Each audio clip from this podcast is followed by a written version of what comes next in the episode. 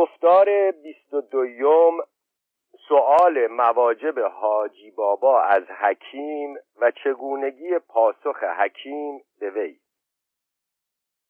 تا آنگاه با حکیم نه به طریق خادم و مخدومی بلکه به طریق دوستی حرکت می کردم، به جهت اینکه دستوری همنشینی و همکاسگی بلکه همقلیانی با او داشتم و حالان که با سایر نوکران نیز همین کار را می کردم. دیدم که از این حرکت برکتی نیست، نه با خیال من می سازد و نه با امید من. فایده هم منحصر ماند به همان اشرفی اولین که گویا آخرین بود و آن هم در سایه درد شکم. بر خود مخمر کردم که هرچه باد آباد غلبه او را بر حکیم فرنگی دستاویز کنان سر شکایتی به او باز کنم. آن روز در درخانه به او خوش گذشت، چون برگشت مرا بخواست که امروز مورد عنایات بیغایات جهانداری گشتم، به جای اینکه به رسم عادت 6 ساعت پای برهنه در پهلوی حوض مرمر بر سر پا وادارد 2 ساعت بیشتر وا نداشت. عجب پادشاهی داریم، چقدر مهربان و زیر دست پرور و خاطرشناس است. نمیدانم با چه زبان شکر انعام و احسان او کنم. حکیم فرنگی را دشنام داد و تعریف فضل و حذاقت من نمود که فرنگی قابل جفت کردن کفش تو نیست. به فراش خلوت امر فرمود تا 2 کبک که باز همایون شکار کرده بود به من انعام آورد. معنی پادشاهی این است. گفتم پادشاه راست فرمودند، امروزه نظیر تو در ایران کیست؟ یکتای بی همتایی، زهی سعادت پادشاهی که مانند تو گنج بادآوردی دارد. حکیم فرنگی چانه‌اش میچاید که در پیش تو ژاژ خاید. درس دانش میخواهند، اینک میرزا احمد. تجربه و آزمایش میخواهند، اینک میرزا احمد. حکیم از این سخنان بادی کرد و بروتی تابید و دستی به ریش کشید و قلیان از دهان خود باز گرفته به من داد. باز گفتم انشاءالله بنده نیز امیدوارم که از این فیضها بی بهره نشوم. البته مرا هم از این نمدها کلاهی خواهد بود، اما نه، من سگ کم و مرا کجا میبرند؟ همانا به قدر گلی که از همنشینی گلی خوشبو شود هم کمترم. حکیم: چه مگر دیوانه ای؟ اینها چه حرف است؟ به این شدت که چرا؟ حاجی: اگر مرخص بفرمایید حکایتی در این باب بیان کنم و شما خود حکم شوید. وقتی سگی بود در رفتار و کردار چنان گرگوار که گرگان او را در حلقه صحبت و سلک جمعیت خود راه داده بودند. در خورد و خواب با گرگان هم نشست و در گرفتن و دریدن گوسفند با آنان همدست. همه تکالیف گرگی را به جای می آورد و سنن و آداب آنان می گذارد. با اینکه در جزو همجنسی خود با سگان نیز همین می کرد و در زمره آنان نیز نغیر و قمتیری از ایشان باز نمی ماند، تا اینکه رفته رفته سگان را از حرکات و سکنات او شبهه عارض شد و چنان پی بردند که او را با گرگان سر و کار بلکه با آنان دستیار است. از جانب دیگر نیز گرگان متشکک شدند که او کلب ابن کلب است. می گفتند باید او را به حلقه خود راه نداد و خارج النسب لعنت الله علیه شمرد. کار به جایی رسید که سگ بیچاره از دیر رانده از حرم مانده مذبذب در میان آن 2 گروه آواره ماند. چون از حالت تردد طاقتش تاق شد و بیش از آن تحملش نماند، بران شد که با مجاهده تمام یا سگ شود یا گرگ و از آن برزخ بدتر از دوزخ رستگاری یافت. اینک من آن سگ. تو به من دستوری داده‌ای که با تو مهتر خود همکاسه و همقلیان شوم. با من شور و صلاح میکنی و با دوستانت هم نشینم، اما چه سود که با سایر خدمتکاران نیز همینم. این التفات بر من چه سود دارد؟ نوکری هستم بی مواجب، مانند گدایان ارمنی در دو دنیا روسیا هم. بنابراین التماس آن دارم که در خدمت سرکار کارم معین و مواجبم مشخص و بریده باشد. حکیم به آواز بلند گفت: چطور مواجب بریده؟ من هرگز به آدم مواجب نمیدهم. گذران خدمتکاران من از پهلوی بیماران است. تو نیز هر چه بتوانی بستان. فضله غذایم را میخورند، تو نیز هر چه میتوانی بخور. آن نوروز خلعت میگیرند، تو هم بگیر. زیاده بر این چه میخواهی؟ مرگ میخواهی؟ برو بگیلان. در این اثنا فراشی سینی نقره‌ای در دست دو کپک شکار باز همایون را بیاورد و با اعزاز تمام در پیش روی حکیم نهاد. حکیم از جای برخاست و سینی را بر سر نهاد که خانه احسان پادشاه آباد، عمر و دولتش مزید و جاوید باد.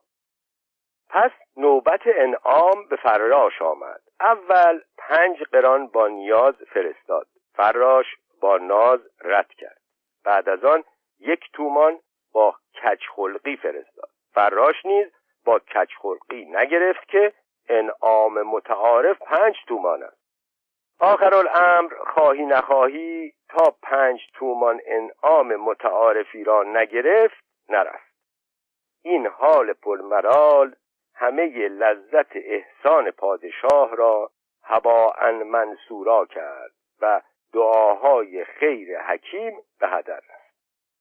از خشم چشم پوشید و دهان بگشاد و چنان دشنامهای شدید و غلیظ به پادشاه بشمرد که اگر به گوشش میرسید البته گوش حکیم را میبرید. میگفت: احسان احسان، میخواهم اینجور احسانها هرگز و 70 سال نباشد. این التفاتها به درک اسفل برود. ما بیچارگان باید چقدر گرسنه چشم لقمه ربای بی شرم و حیا را تملق گوییم، جیبشان را پر کنیم و خیلی هم. ولی مواجب نوکران شاه را ما باید بدهیم. درد بی درمان این که اگر ندهی و یک روز زیر چوبشان بیفتی، از کجا که من نیفتم، تسمه‌ای از گرده آدم میکشند، پدر آدم را از گور بیرون میآورند. هر که جیبشان را پر نمی کند کلاهش را پر می کند. به جای 2 شاهی احسان 5 تومان انعام می خواهند. وانگهی این احسانها از کجا که پایدار باشد؟ سعدی مگر دروغ گفته است که بر آواز خوش کودکان و بر دوستی پادشاهان اعتماد نشاید که این به خوابی متغیر گردد و آن به خیالی متبدل شود. پس از حدت و شدت بسیار اندکی به خود آمد و خیال تلخی چوب و فلک فراشان ترشی 5 تومان را شیرین ساخت. دیدم با آن حال جای مقال نیست. از فقره مواجب دم در کشیدم، اما آنچه باید بفهمم فهمیدم که باید هرچه زودتر ترک لقمان عصر شدن گویم و به نقد به حالت نگرگی و نسگی بسازم. گفتار 23 ناخرسندی حاجی بابا از حال خود و از بلای کسالت به عشق مبتلا شدن. از حال ناخشنود و از استقبال متردد، روز همه روز به بتالت و شب همه شب به کسالت می‌گذرانیدم. به طب و طبابت میلی نداشتم، با اینکه می‌دانستم کاری بیمایه است و بسا کسان که با مایه اندک از آن من از آن نان می‌خورند. اصرار میرزا احمد در آن باب به گوشم فرو نمی‌رفت. همه خیالم این که با وسیله نیک عطای او را به لقای او ببخشم. ناگاه واقعی چنان به رگ و ریشه‌ام جایگیر شد که با همه بیفایدگی به خانه حکیم زمینگیرم ساخت. این قضیه چنان همه چیز را از لوح خاطرم بشست و آتش مقاصد و نیاتم را فرو نشاند که خود را فراموش کردم. سلسله جنونم چنان بجنبید که گفتی مجنون آمری شاگرد من بوده است. بعد از آن تفصیلات لازم نیست بگویم، عاشق شدم. موسم بهار گذشته بود و ایام تابستان مردم را به التجای پشت بامها ناچار ساخته. من نیز با این حال از همخوابی و هممنزلی فراشان و آشپز در اتاق پایین به سطوح، رخت خود را به پشت بامی مشرف به اندرون حکیم کشیدم. باغچه اندرون با گل و لاله آراسته و با درختان چنار و سفیدار پیراسته، عروسی‌ها و پنجره‌های متعدد رو به باغچه داشت. تختی در سایه باغچه بود که در قهر گرما زنان فرشی بر آن انداخته می‌نشستند. در سراچه حکیم پاره‌ای زن می‌دیدم، ولی هیچ یک چنگ به دل زن نبودند و من هم نه جسارت می‌کردم و نه به خاطرم خطور می‌کرد که به ایشان نگاهی کنم، برای آنکه به محض دیدن آنچه به دهنشان می‌آمد می‌گفتم. از قضا روزی بعد از غروب آفتاب در وقت گستردن رخت خواب از درز دیوار مشرف به مهتابی اندرون در روی مهتابی دختری دیدم به گستردن برگ تنباکو مشغول، چارقد کبودی به استغنا بر سر. چون سر بلند کرد دو زلفش از دو سو بر روی افتاد، اما چندان جای باقی بنهاد که دل مرا تواند رو بود. این مشاهده مرا مشتاق تماشای سایر اندامش نمود، چه دیدم به دست قدرت از این خوبتر نشاید دوخت قبای لطف به بالای صورت بشری. اندامش چنان متناسب و هر یک به جمال و کمال دیگری دلیل، دست و پای حنایش کوچک و ظریف، لب و دندانش نازک و لطیف، چشمانش آهوانه و نگاهش جادوانه. آنقدر نگریستم که نه توشی ماند اندر تن، نه هوشی ماند اندر سر، نه آبی ماند بر عارض، نه تابی ماند در پیکر. بی اختیار سرفه کردم. روی به من نمود و تا فرصت روپوشی کند چهره مهراسایش را نیک تماشا کردم. حاصل تماشا این که از کمان ابرویش تیری بجست، راست آمد بر دلم تا پر نشست. رخ را با معجر بپوشید، ولی به عمد گوشه چشم سیاه را باز گذاشت و همانا سر تماشای سوزش دلم داشت. چون دید که دیده از دیدارش برنمیدارم، دست در کار زبان به گفتار بگشود که به زن بیگانه این همه نگاه گناه نیست. گفتم هاشا و کلا، که گفته بر رخ خوبان نظر خطا باشد، خطا بود که نبینند روی زیبا را. تو را به حق امام حسین، به جان پدر و مادرت که نظر لطف ز حال دل من باز مگیر، که بود بر دل و جان کارگر از خنجر و تیر. امان از آن چشمها، امان از آن کرشمها. به آوازی نرم گفت مگر تو محرم و نامحرم نمی شناسی؟ پدر و مادرم نیستی، شوهرم نیستی، چرا رو به نمایم؟ مگر حرام نیست؟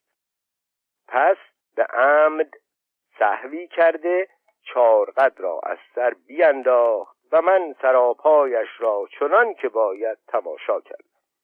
حیران شدم که تا به چه عضوش کنم نگاه، زیرا که بود این یک از آن یک بدیع‌تر. مانا که حسن هر دو جهان آفریده بود در جزو صورت او واهب الصور. معلوم من نشد که تنش بود یا حریر، مفهوم من نشد که لبش بود یا شکر.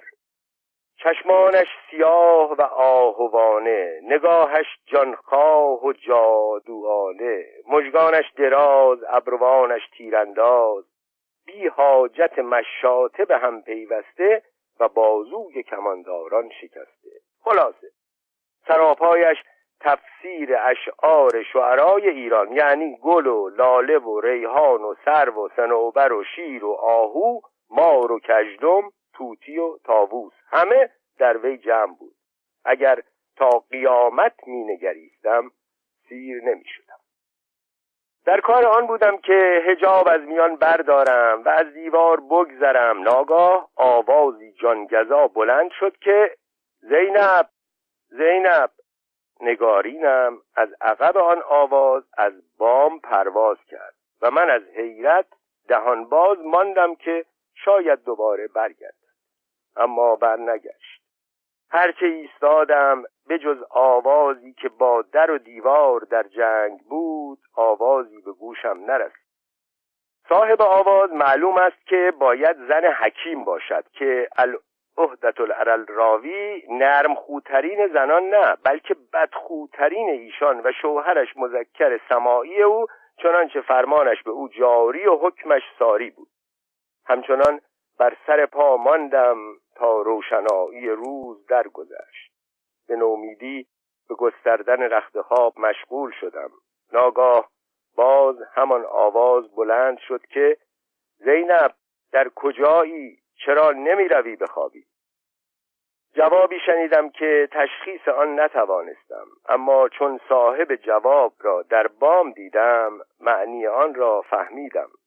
دلم به تپیدن آغازید و باز مهیای جستن از دیوار بودم که سبد برگ تنباکو بر سر از نظر پنهان شد و در وقت رفتن آهسته گفت فردا شب در همین جا باش. شاید به هزان سخن در عمرم به گوش نرسیده بود، به نوعی که تنین آن به همه سراپایم پیچید. این سخن را تکرار کنان با یاد فردا شب در تاب و تب تا صبح مدهوش دیده بر هم ندوختم. عاشقی کار سری نیست که بر بالین است. گفتار 24م در ملاقات حاجی بابا با زینب و تفصیل حال زینب در اندرون حکیم. چون چشم خود را نیک مالیدم دیدم که عاشقم. با خود گفتم نتیجه این عشق ببینیم چه خواهد شد.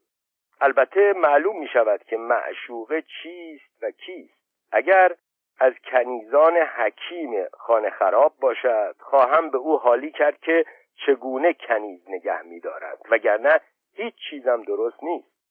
اما اگر کس دیگر است و پای گرفتن در میان آرد این مسئله دیگر است. من کجا و زن گرفتن کجا؟ بهای یک شلوار زنانه ندارم تا چه رسد به خرج عروسی. انشاءالله آن هم می شود، اما در وقتش. ولی به نقد حاجی باید با پول حکیم خوش بگذراند. با این نیت برخاستم و لباس خود را با تکلف بیشتر از رسم معهود پوشیدم. زلف را مو به مو شانه زدم، کمر را جوز گره بستم، کلاه را کج نهادم. بعد از آن رخت خواب خود را جمع کرده به اتاق خدمتکاران بردم. پس برای گذران وقت مقدماتی چیدم. اولا به قصد شستشو و پاکیزگی برای شب به حمام رفتم و در آنجا با آواز اشعار مناسب بسیار خواندم. باقی روز را بی غرض و مقصود در کوچه و بازار سرگردان گردیدم. به هزار معرکه روزی به شب و شکیب من به نهایت انجامید. وعده وصل چون شود نزدیک، آتش شوق تیزتر گردد.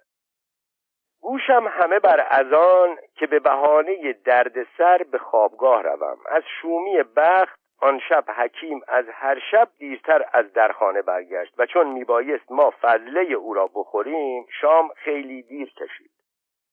عمره مغربی برطرف شد و ماه از جانب مشرق نمایان گردید. رخت خواب در زیر بغل بر بام معهود و به دیوار مقصود شتافتم، اما با نومیدی و تلخ کامی به جز برگهای تنباکوی پریشان که نشان ناتمامی کار بود چیزی نیافتم. سرفه‌ای چند کردم، جواب نشنیدم، به جز لند و لند تیز و تند که هر آینه از آن زن حکیم بود و از تندی و تیزی در و دیوار را سوراخ می‌نمود، به گوش نمی‌رسید، تا اینکه زنک صیحه را بلندتر و روشنتر کرد که تخم شیطان پدر سوخت زینب، کار تو به جایی رسیده که مداخله به کار من میکنی؟ عقل به یادم میدهی؟ تو را که گفته بود به سر خود به حمام بروی؟ در سر قبرستان کارت چه بود؟ من کنیزم و تو خانم، یا تو خانمی و من کنیز؟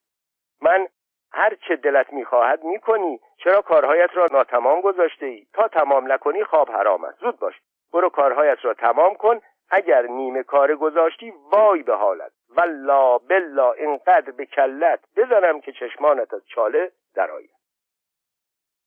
پس آواز مشت و سیلی بلند شد و سر نگارینم با چهره ترش پدیدار شد. ماهرویی که تا دقیقه پیش از آن از وصالش محروم مانده بودم به بام آمد. با خود گفتم ای عشق، عجب نسخه‌ای و غریب ماده‌ای، در تدبیر چقدر چیره و چست و در تزویر چقدر نادرستی. ببین معشوقه چه نیک اسباب جامعه یار و مانع اغیار چیده است. زینب مرا ندیده انگاشت، تا جوش و خروش طوفان بلا فرو گذاشت و آب از آسیا افتاد. پس از آن روی به جانب من کرد و خواننده می‌داند که من چگونه خود را به او رساندم. آری، کسانی که ذوق عشق چشیدند می‌دانند که این مسئله وجدانی است نه بیانی. یکی از شعرا را مضمونی است که آبهای هستی ما اگرچه از سرچشمه‌های جداگانه است، اما چون به هم میپیوندند سیلی چنان برمیانگیزند که آن را پروای هیچ سد و بندی نیست و از هیچ نمیاندیشد. با لفظ مبارک گفت من دختر شیخی کردم، در کوچکی با مال و منال خود به دست ایرانیان افتادم و به تفصیل بیان آن خواهم کرد که بعد از آن چگونه به چنگ حکیم افتادم و اکنون کنیز آنم. بعد از اطفای نایره اولین دیدار، معشوقه از رفتار و گفتار زن حکیم دلخون با قصه و اندوهی از حد افزون آهی کشید و شکایت سر کرد که داد و بیداد از این زن که گفتارش را شنیدی و دیدی که مرا بیدین و لامذهب می شمرد.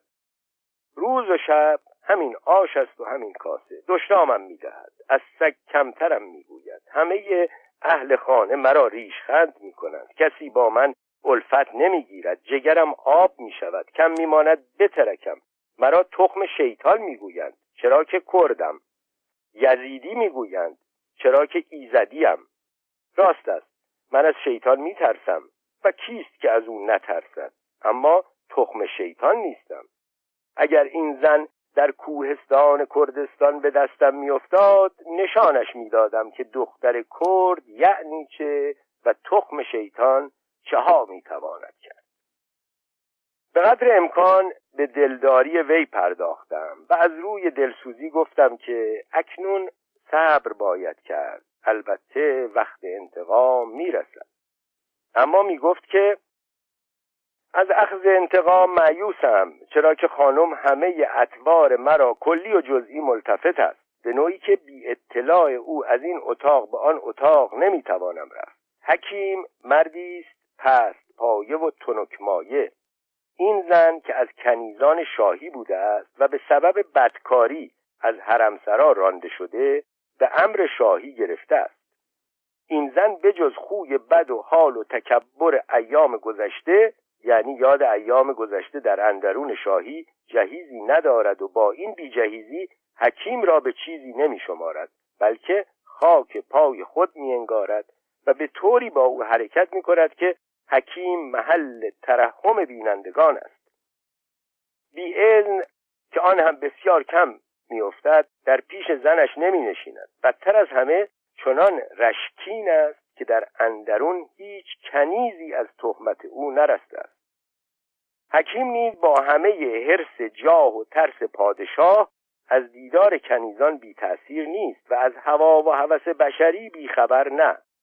و از تو چه نهان، مطمع نظر خاص او منم، این است که محل رشک این زنم، اما از ترس زن جرأت نگاهی و اشاره‌ای و یک کلمه حرفی به من ندارد.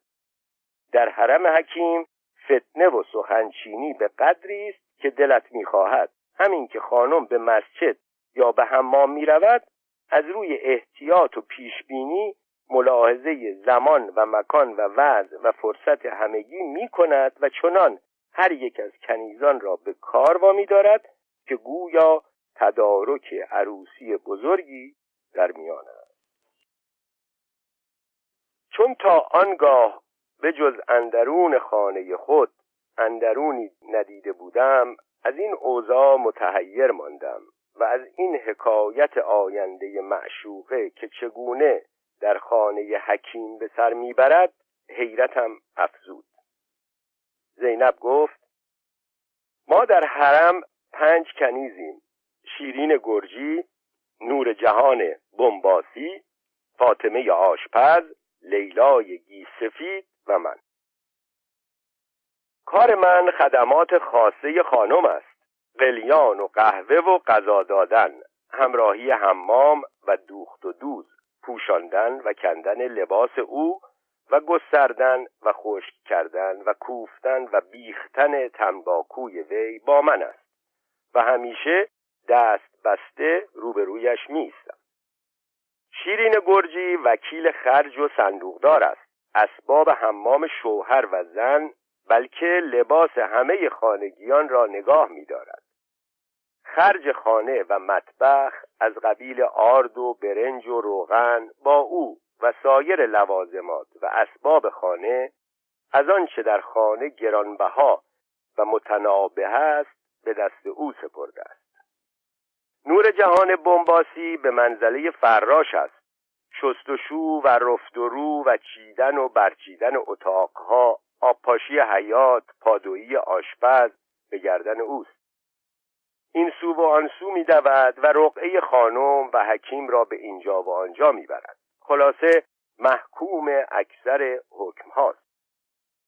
اما لیلای پیر به گیس سفیدی و سرپرستی پرستاران جوان و خدمت بیرون نامزد است. امور مخصوص خانم را سر و صورت می دهد و به گردن گویندگان به تجسس حرکات حکیم هم متهم است. شب و روز ما بی تلخکامی و کشاکش نمی گذرد. ما نیز همیشه دو سه تن با هم می سازیم و به جان یکدیگر می افتیم. این روزها با شیرین گرجی در افتاده ایم که چندی پیش از این به گمان اینکه بختش را بسته اند، به رغم ما از درویشی طلسم باطر و سحری گرفت. فردای آن روز خانم به او چپگنی داد. از این معنی غیرت من بجنبید. من نیز از همان درویش دعایی گرفتم تا خدا شوهر خوبی نصیبم کند. شام آن روز تو را در بام دیدم، دیگر قیاس خوشبختی کن. اما این کار دعا رقابت سختی به میان من و شیرین انداخت. همچشمی به کینه کشید. اکنون دشمن جانی یکدیگریم، اما می شود که باز یک روز خود به خود میانه ما سازگاری افتد. حالا من با نور جهان ساختم، او به تحریک من در نزد خانم زیراب شیرین را می زند. چند روز پیش از این یکی از بانوان شاهی خانچه شیرینی به خانم تعارف فرستاده بود. قدری از آن را موش خورد. گفتم شیرین خورد. گرجی از دست نور جهان کتک معقولی خورد. وقت بعد را ببین که شیرینی را موش میخورد و کتک را شیرین. کاسه آبخوری خانم را من شکستم و به گردن شیرین انداختم. هم دشنام شنید و هم تاوان کشید. میدانم آن هم برای من مایه میگیرد، به جهت اینکه همیشه با لیلا که حالا در پیش خانم کوزش خیلی آب میگیرد سرگوشی دارد. از بیم آنکه مبادا زهرم بدهد چیزی از دستش نمیگیرم. چیزی که دستش به او میرسد نمیخورم. آن هم با من همینطور میکند. غرضم این نیست که به راستی کار به زهر دادن کشیده است. تنها میخواهم بگویم که در اندرونها این کارها رسم است. ولی یک بار کارمان از سخنان درشت به هشت و مشت کشید. او مرا کجخلق کرد برای اینکه توف به زمین انداخت و گفت لعنت به شیطان.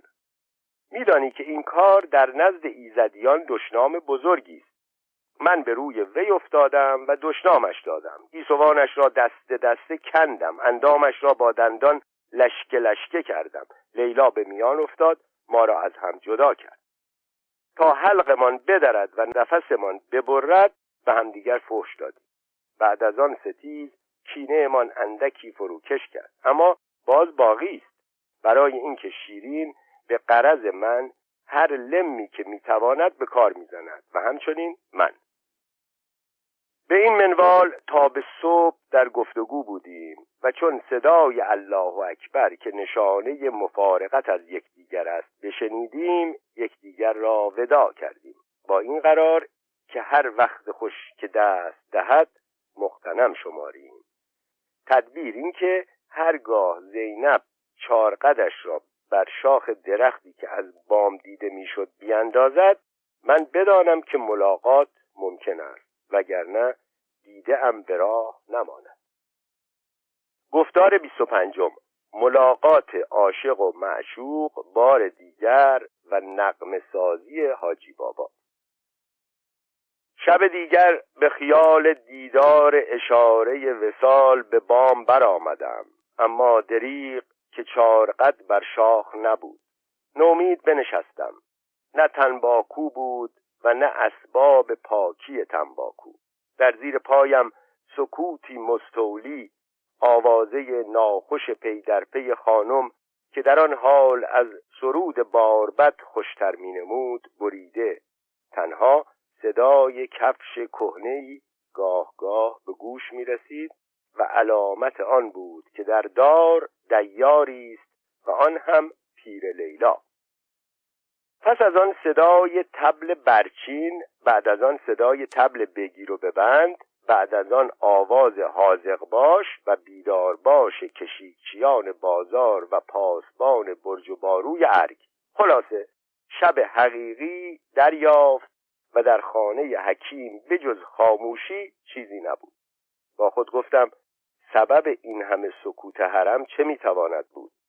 حمام اینقدر طول نمیکشد. وانگهی حمام زنان اکثر صبحگاهان است. باید یا به عیادت ناخوش یا به عروسی و یا به سرکشی زن زاهو رفته باشند یا اینکه حکیم چوب خورده باشد. باری کم مانده بود که از خیال بترکم. ناگاه تراق سندان از در برخاست. در بگشود و صحن خانه از صدای نعل کفش زنانه پر شد. اما صدای خانم بر هر صدایی برتری و بدتری داشت. چراغ‌های متعدد از این سو و از آن سو روان گردید. چون زنان روبنده ها برافکندند، چشمم به جمال زینب روشن گردید. به انتظار وصال کمر بستم و در حقیقت زمان انتظار دیر نکشید. با پیشبینی تمام خود را به من رسانید و به گوشم فرو خواند که امشب حضور میسر نخواهد شد، چرا که غیبت میسر نخواهد شد، اما به زودی تلافی خواهم کرد. مختصر اینکه خواهر خانم که در اندرون شاهی است فجاعتاً مرد، گویا یکی از رقیبان زهرش داده. خانم همراهان خود را برده تا شور و غوغا برآرد. از صبح تا به حال در اندرون شاهی آواز نوحه و زاری گوش گردون را کرگ می‌کرد. خانم به عنوان گریبان دریدن یقه لباس نوش را بشکافت و به اسم گیسو بریدن سر زلف را بزد. به نام خاک کاه به سر پاشید. فردا روز کفن و دفن است. باید صبح زود آنجا حاضر باشید. به اجر عزاداری یک چارقد سیاه با شیرینی خواهم گرفت. پس برفت و وعده وصال به شرط مساعدت احوال به فردا شب داد و گفت حاضر اشارت باش.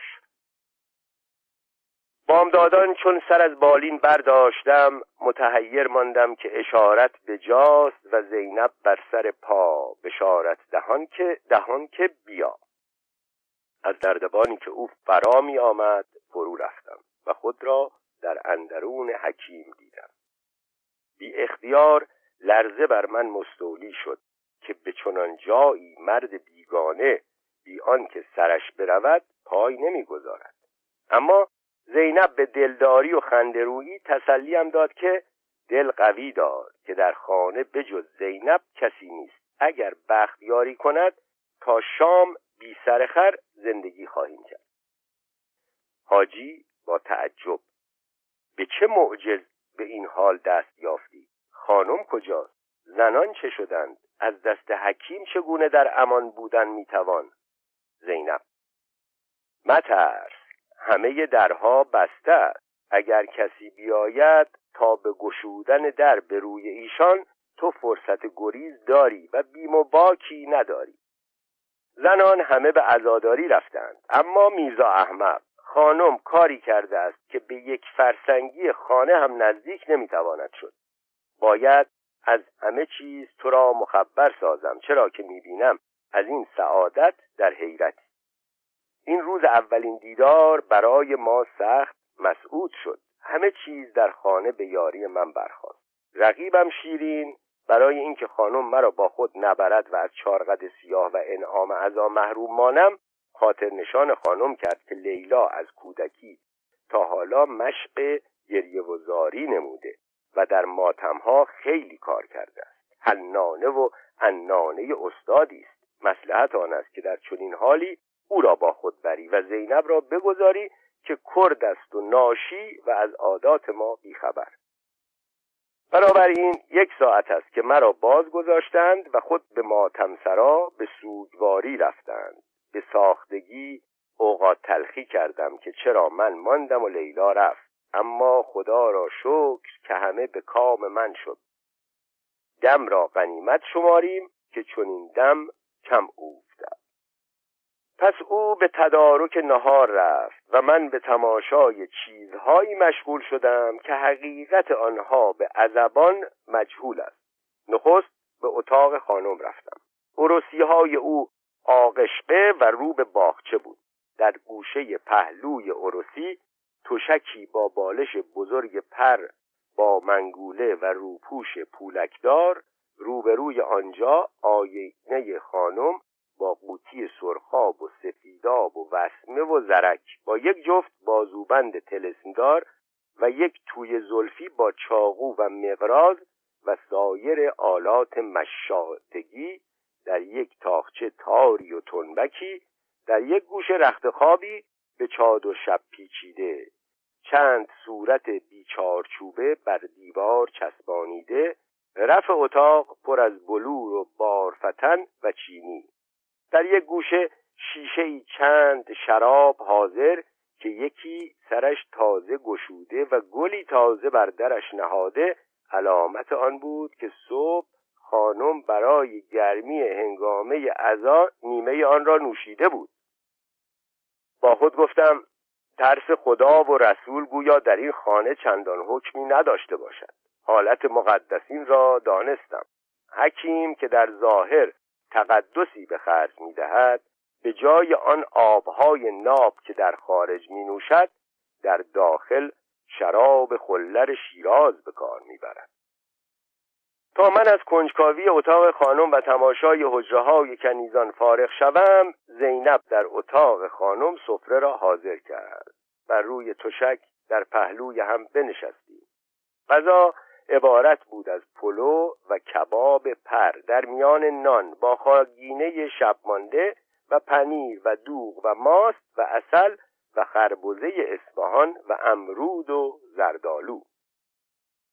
چون سفره بدیدم بروت‌ها تاویدم که زینب به جان مادرت بگو ببینم چگونه در این مدت اندک این همه نعمت فراهم آوردی. اینک سفره‌ای در خور شاهان. گفت غذا بخور و قصه مخور. خانم از شب سفارش نهار کرده بود. صبح رایش برگشت و خواست در خانه مرده غذای عزا بخورد. زحمت چندان به ما نگذاشته بود، بخوریم و بگذرانیم. پس داد غذا بدادیم و به آنان که بعد از ما بیایند چیزی بسیار بر جا ننهادیم. بعد از شستن دست شریعت محمدی را بر کنار و شیشه شراب را در کنار نهاده، به طاق ابروی دو سعادتمند دوستکام به پیمودن ساتگین و جام مشغول شد. مستی به حدی بر من غلبه کرد که با آن همه ترس حال و اندیشه استقبال، تار خانم را برداشتم و آهنگ نغمه خود را با آواز ساز دمساز نموده این غزل حافظ را که در جوانی برای لذت افزایی مشتریان دکان پدر آموخته بودم شروع به خواندن نمودم. خوشتر ز عیش و صحبت باغ و بهار چیست؟ ساقی کجاست؟ او سبب انتظار چیست؟ هر وقت خوش که دست دهد مغتنم شمار، کس را وقوف نیست که انجام کار چیست؟ پیوند عمر بسته به مویی است، هوش دار غمخوار خویش باش، غم روزگار چیست؟ راز درون پرده ز رندان مست پرس، ای مدعی نزاع تو با پردهدار چیست؟ مستور و مست هر دو چو از یک قبیله اند، ما دل به عشوه که دهیم اختیار چیست؟ سهو و خطای بنده چو گیرند اعتبار، معنی عفو و رحمت پروردگار چیست؟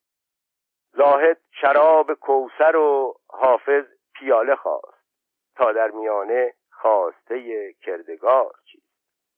زینب از شادی بی خود افتاد که در عمر خویش نه شعری به آن خوشی و نه آوازی به آن خوبی و نه سازی به آن سازگاری شنیده بود، غافل از این که هر دو بدبختیم.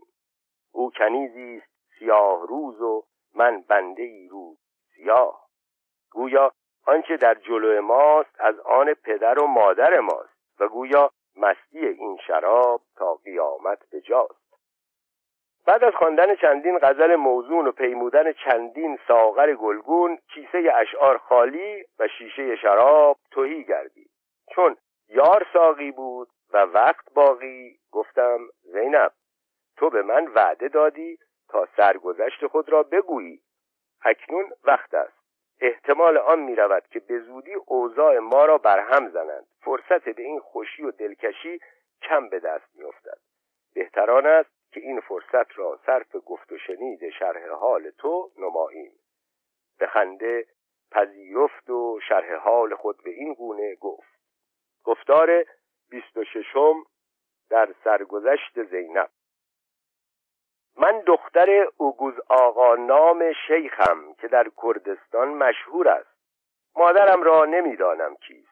اینقدر شنیدم که محصول یکی از شبهای چراغ کشان کرندم که کردان اینقدر مستور میگیرند و کسی را یارای پرسیدن چگونگی آن از ایشان نیست. این است که آنچه که در باب نژاد من گفته‌اند، دروغ و راست آن را نمیدانم. گستاخی نکردم که حقیقت آن را بپرسم، چرا که هرگز از کسی نپرسیدم. آنچه واقع و نفس الامر است این است که من هرگز به هیچ زنی به چشم مادری نگاه نکردم و در میان زنان قبیله در دست بخت و اتفاق بزرگ شدم.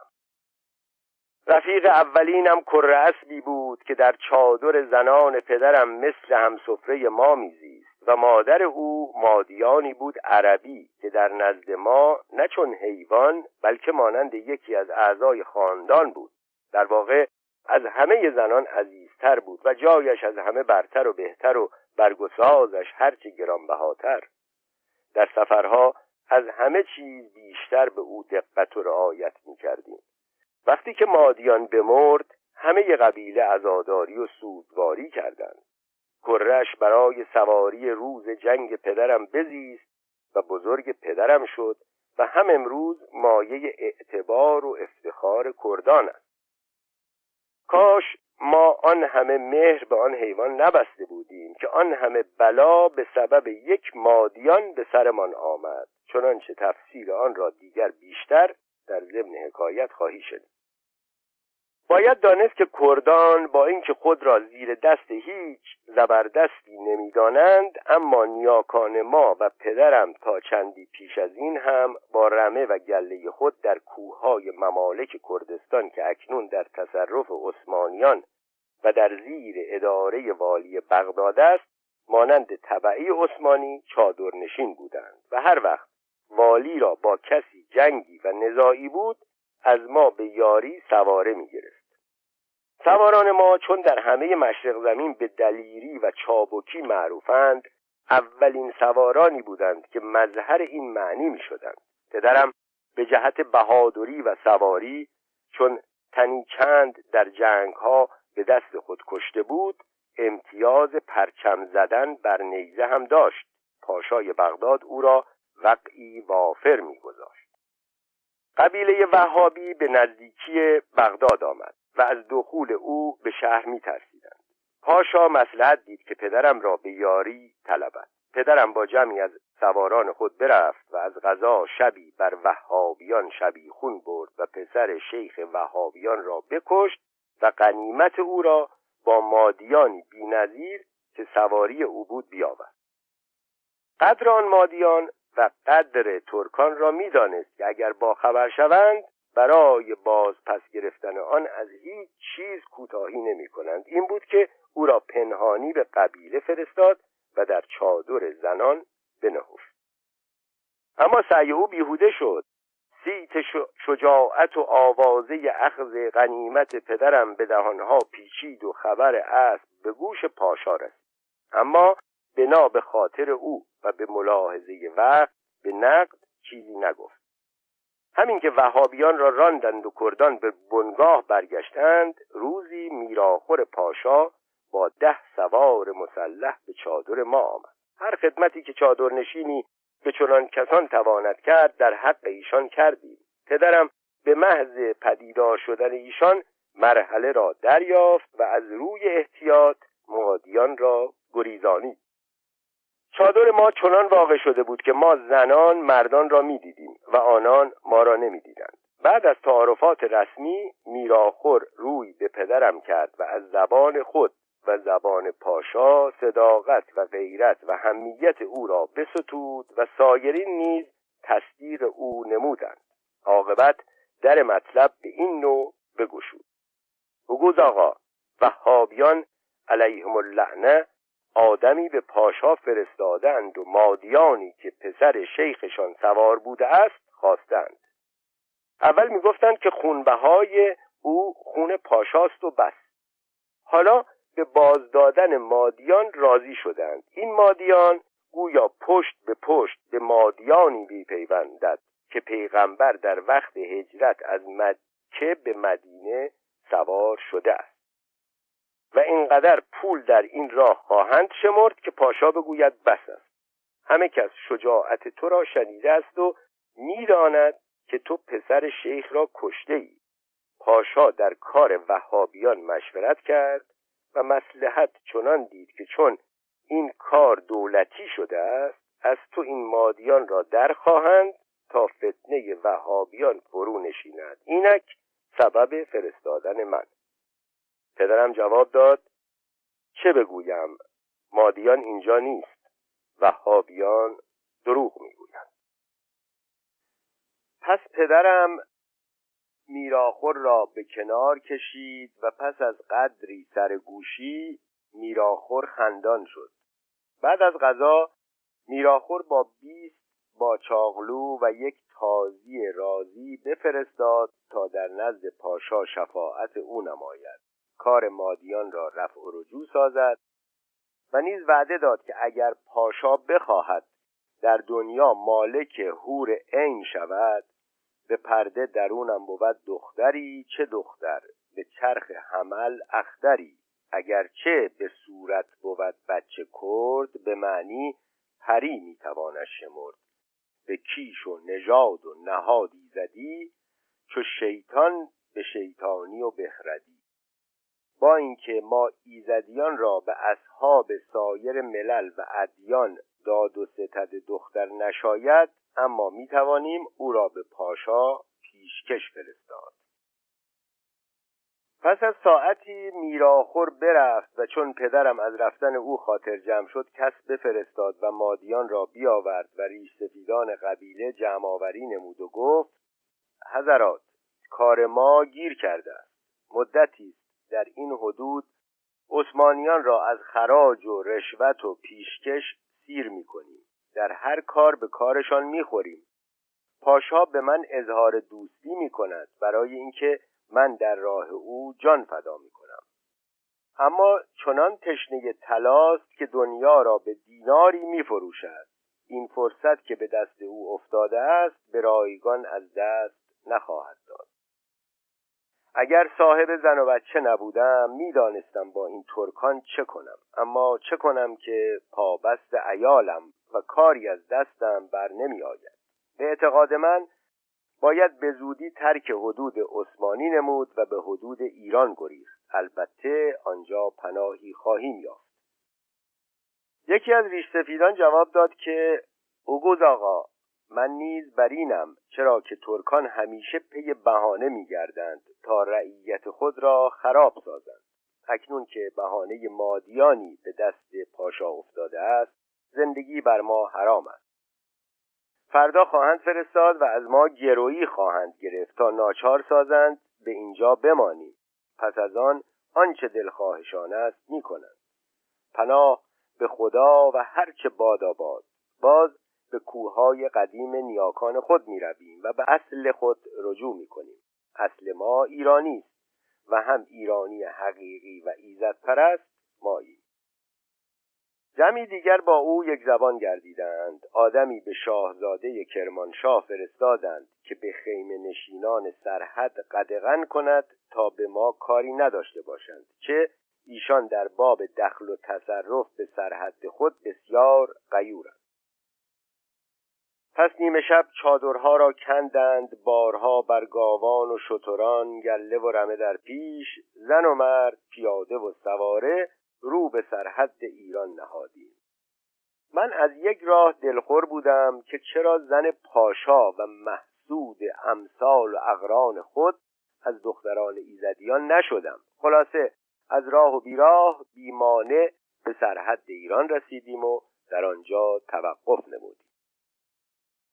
پدرم به کرمانشاه رفت و چون در آنجا معروف بود، شاهزاده او را بنواخت و خلعت و اطمینان بخشید که ملک خدا وسیع است، هر کس در هر جا می‌خواهد می‌نشیند. اگر پاشا به بهانه اینکه اینان رعیت ما هستند و گریختند شما را باز پس خواهد، پدرش را می‌سوزاند. 10 فرسخ دورتر از خاک عثمانی 3 روز راه خاک برای ییلاق و قشراق به ما دادند و به آسودگی آنجا قرار گرفتیم. شاهزاده راست گفته بود. چند روز بعد از آن پاشای بغداد به شاهزاده نوشت که اوغوز آقا دزد و راهزن و مفسد و سرکش است. مادیانی از ما برده است بی‌نظیر که به عالمی می‌ارزد. اگر او را با قبیله‌اش به جانب ما برنمیگردانید، آماده کارزار باشید. از این خبر ترسان و هراسان اضطراب عظیمی در میان ما افتاد. پدرم مادیان را بنهفت و به خدمت شاهزاده برفت. شاهزاده او را اطمینان داد که در پناه شاهنشاه ایران می باشی. از هیچ باک مدار. کسی که دست توسل به دامن قاجار زند از حوادث روزگار مسون است. تو برو آسوده باش. ما می دانیم و پاشا. تو رعیت پادشاهی و در امان خدا. پدرم این خبر را به قبیله رساند. همه خوشنود شدند مگر عموی پیر او که در ایام نادرشاه خدمت به ایران کرده بود. گفت: ای یاران، به ایرانیان دل نبندید که وفا ندارند. سلاح جنگ و آلت صلح ایشان دروغ و خیانت است. به هیچ و پوچ آدمی را به دام می‌اندازند. هرچند به امارت ایشان کوشی، به خرابی تو می‌کوشند. دروغ ناخوشی ملی و عیب فطری ایشان است و قسم شاهد بزرگ این معنی. مگر قسمهای ایشان را نبینید. سخن راست را که احتیاج به قسم است، به جان تو، به جان خودم، به مرگ اولادم، به روح پدر و مادرم، به شاه، به جقه شاه، به مرگ تو، به ریش تو، به سلام علیک، به نان و نمک، به پیغمبر، به اجداد طاهرین پیغمبر، به قبله، به قرآن، به حسن، به حسین، به 14 معصوم، به 12 امام از اصطلاحات سوگند ایشان است. خلاصه از روح و جان مرده و زنده گرفته تا سر و چشم مقدس و ریش و سبیل مبارک و دندان شکسته و بازوی بریده تا به آتش چراغ و آب حمام همه را مایه می‌گذارند تا دروغ خود را راست نمایند. به این دروغ‌ها باور مکنید. با این حال شما را اعتقاد این است که این مادیان بلایی را به شما باز خواهند گذاشت. ایرانیان از عثمانیان طمع‌کارترند. این مادیان که مثل جواهر است چگونه به دست شما می‌گذارند؟ اگر شهرت این حیوان به گوش پادشاه ایران برسد و بخواهد چه خاک به سر کنیم؟ هر چه می‌خواهید بگویید. من به ایرانیان اعتقاد ندارم. هر چه می‌خواهند بگویید.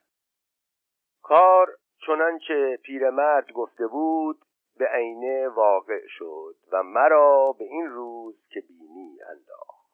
روزی صبحگاهان سگان قبیله شروع به پارس و شور و غوغا نمودند. پدرم برفت تا ببیند چه خبر است. اول یک سوار پدیدار شد، بعد از آن یکی دیگر و یکی دیگر. معلوم شد که اطراف چادرهای ما را احاطه کردند. به پدرم حمله آوردند. 2-3 تن از ایشان بکشت. غرضشان مادیان بود. به چادرها ریختند و مادیان را ضبط کردند. چون روز روشن شد دانستیم که دشمنان ما ایرانیانند. پدرم از قضا بزرگشان را کشته بود. معلوم است ما را اسیر کردند. قیاس حالت ما را تو خود بکن. پدرم را در پیش چشمم و انواع و اقسام شکنجه کشیدند و اموال ما غارت و تاراج شد و زینب میخواست که شرح افتادن خود به دست میرزا احمد گوید. ناگاه به شدت در را زدند. با دست و پاچه من از بام فرار کردم و زینب به گشودن در رفت. از صدای در دانست که میرزا احمد است. به اوضاع نهار اعتماد کنان در را بگشود. چه راه عذر خوبی داشت. من از پشت بام تماشای ماجرا می کردم. زینب و او قدری چنان با مهربانی صحبت داشتند که آب از دهان من جاری شد. چشم حکیم از دور به اوضاع نهار افتاد و یقین کرد که در خانه اغیار بوده است. در کار سوال و جواب بود که خانم با همراهان در رسید و چنان به غفلت داخل اتاق شد که حکیم و زینب فرصت جدا شدن از یکدیگر نکرد. حالت خانم در آن حالت تا قیامت فراموشم نمی شود. با احترامی که میدانی گفت: سلام علیکم، کنیز شما هستم، انشاءالله مزاج شریفتان را مکروهی نیست. لذت عیش و نوش عافیت باشد. وقت شریفت انشاءالله به خیر و خوشی گذشته است. دریغ که قدری زود رسیدم. اما خون چشمانش را فرو گرفت. عقل از کرلش پرواز کرد. با ناخن و دندان بر روی مقصران افتاد و نهار هم در اتاق من، هم بر روی تشک من، هم ماشاءالله. چشم بد دور. حالا معلوم شد که من هیچ سگی نیستم. در خانه من، در اتاق من، بر روی تشک من، بر روی متکای من، غلام من، کنیز من. خداوندا تو میدانی. عجیب و غریب. من کجا بودم؟ کجا افتادم؟ در آسمان بودم، به زمین افتادم. پس روی به شوهر کرد که خب احمق جان، سر بالا کن، بر روی من نگاه کن، به جان من بگو ببینم تو را به چه دلیل باید آدم گفت؟ تو کجا؟ اسم آدمی کجا؟ اگر خدا بخواهد تو هم باید سر در میان سران آری و خود را آدم بشماری؟ با این همه ریش، با این همه پشم، تف به این ریش، تف به این پشم. وانگهی چه کنم لقمان عذر وحید دهر، با این صورت میمون، با این قوز موزون، با این هیئت ریشخندی، با این ریش بزغندی، اینطور اشبازی، زهیبازی، زهیبازی. من کیم که تو کنیز را به از من می شماری؟ چه کردم که مرا به جای هیچ می گذاری؟ وقتی که تو بودی و شیشه دستور و قوطی خاکشی، من از خاکت برداشتم، آدمت کردم، شال کشمیری بستی، سرشناس شدی. ای آدم سگ کمتر، ای سگ کمترین آدم، تو با این حرکات، این چه غایت باشد؟ این چه معنی دارد؟ حکیم به جز قسم برهان انکار نداشت. برهانش قاطع نبود و انکارش مجال نداشت. خلاصه خشم زن آتشی فرو نشاندنی و سیلی پیش بستنی نبود. دشنام بر روی دشنام میبارید و سقط بر روی سقط. از روی حکیم به روی زینب میافتاد و از روی زینب بر روی حکیم. از گیسوان دلارام زینب گرفت و چنان به آن سوی و این سوی کشید که بند دل من برید و کم ماند که ریشه جانم بکسلد. به یاری همراهان وی را به گوشه انداخت و چندان بکوفت که خود از حال افتاد. دریغ که من اینها را می دیدم و بسیار دلم می خواست که به یاری روم، اما اگر پایم به حرم می رسید نعشم بیرون می آمد. اگر می رفتم شاید کشته می شدم و فایده هم به حال زینب نداشت، بلکه حالتش بدتر می شد. چون طوفان بلا فروکش نمود از بام فرود آمدم و به این قضیه که خود از ارکان آن بودم تفکر کنان به گردش رفتم. بدیهی است که بایستی همان وقت ترک آن مکان کنم، چه بعد از آن عشقبازی من با زینب امکان نداشت. چون حالت او را به نظر می آوردم دلم خون می شد. برای اینکه از حرمها تفصیلهای غریب شنیده بودم و معامله افریتی مثل زن حکیم با بینوایی مثل زینب معلوم بود. گفتار 27م در تدارک حکیم باشی برای مهمانی شاه و خرج هنگفتی که به زور به گردنش افتاد. در هنگام گردش با خود مخمر کردم که در دم ترک خانه حکیم بلکه ترک شهر تهران گویم که جای امید نه بلکه ورطه خطر بود. اما عشق چون زند خیمه بر درون، عقل را پراکنده می کند. عشق زینب به عقل من غالب آمد و به امید عطای او به لقای میرزا احمد متحمل شدم که نه سگ و نه گرگ باز زحمت بزرگ او را بکشم. میرزا احمد از رقابت من با او و از اینکه سبب آن همه شور و قوقای خانم من خود بودم با خبر نبود، ولی اینقدر میدانست که در زیر کاسه نیم کاسه ای، یعنی در این کار پای اغیاری در میان است.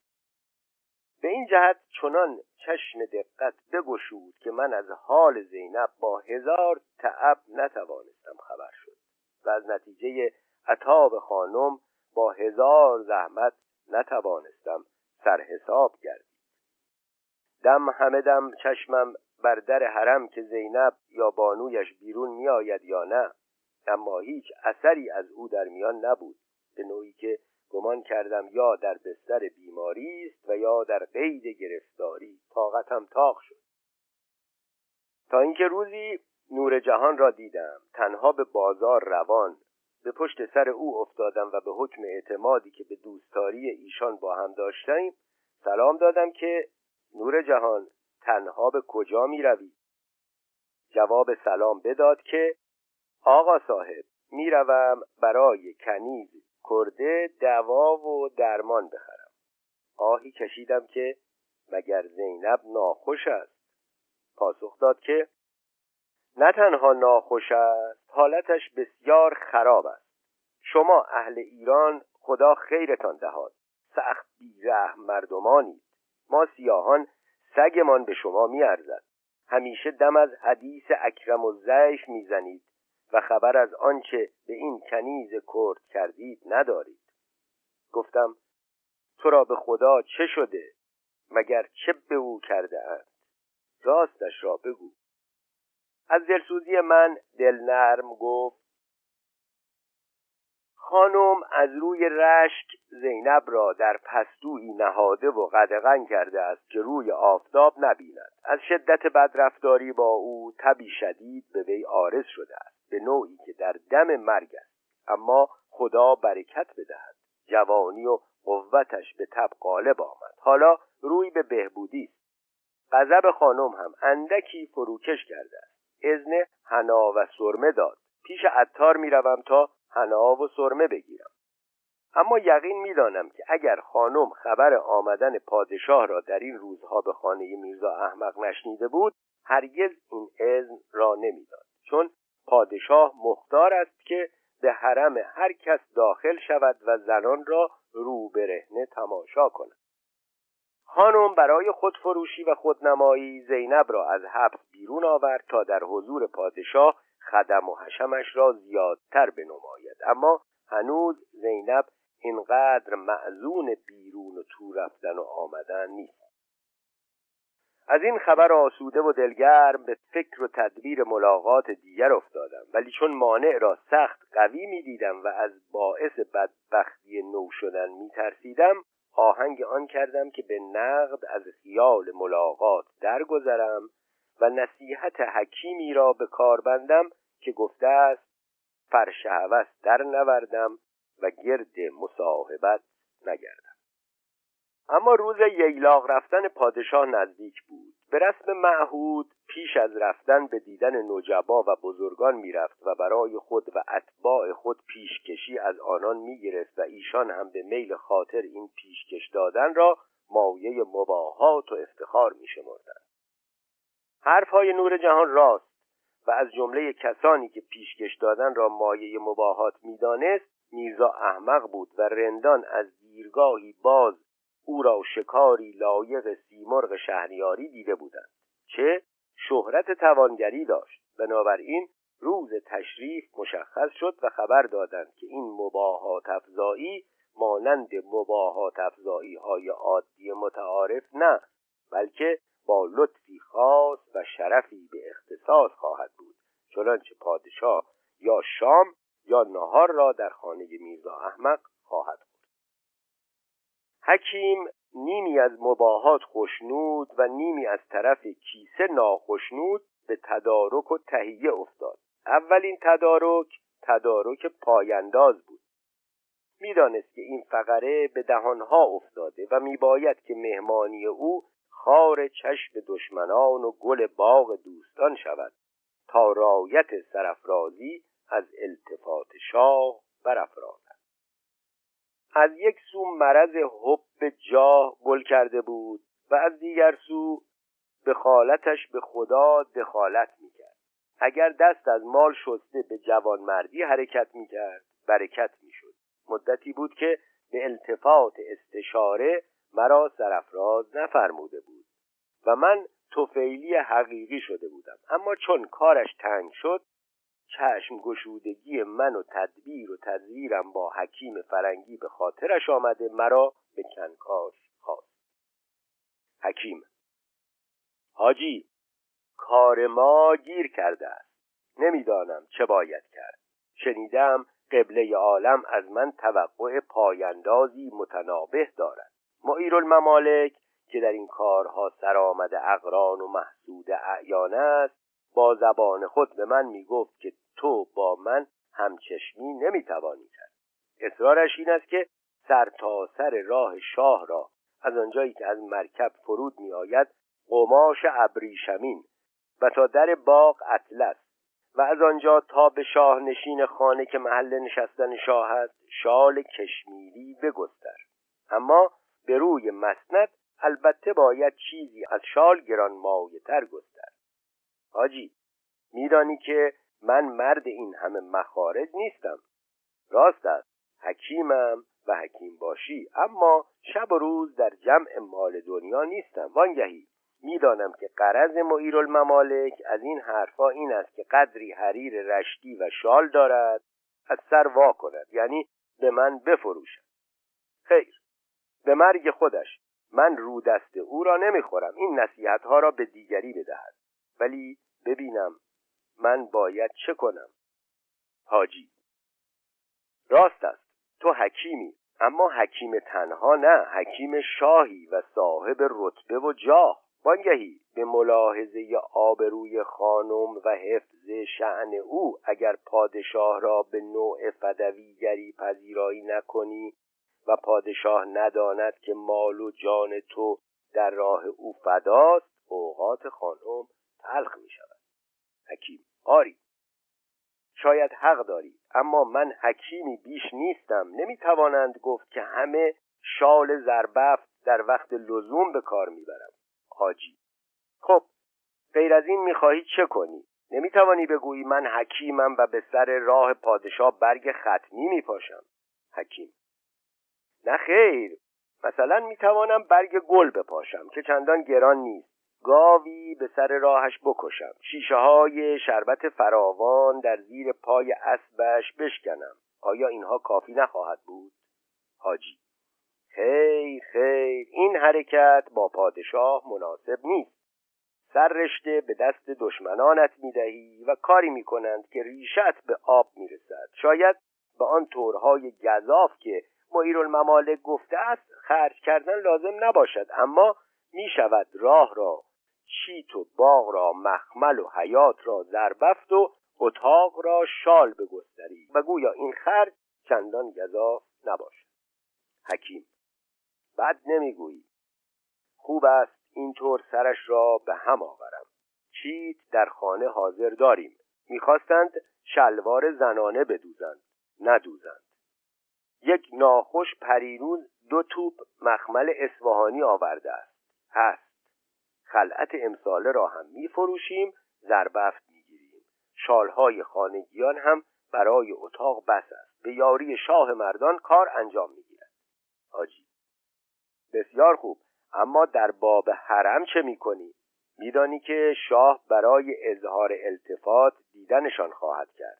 باید سر و وضعشان موافق حساب باشد. حکیم: کاش همه دعواها بر سر این می بود.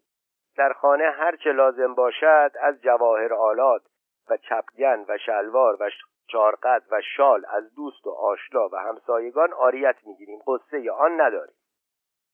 چون تفصیل این تدبیر به خانم رسید علم برافراخت که قبول ندارم.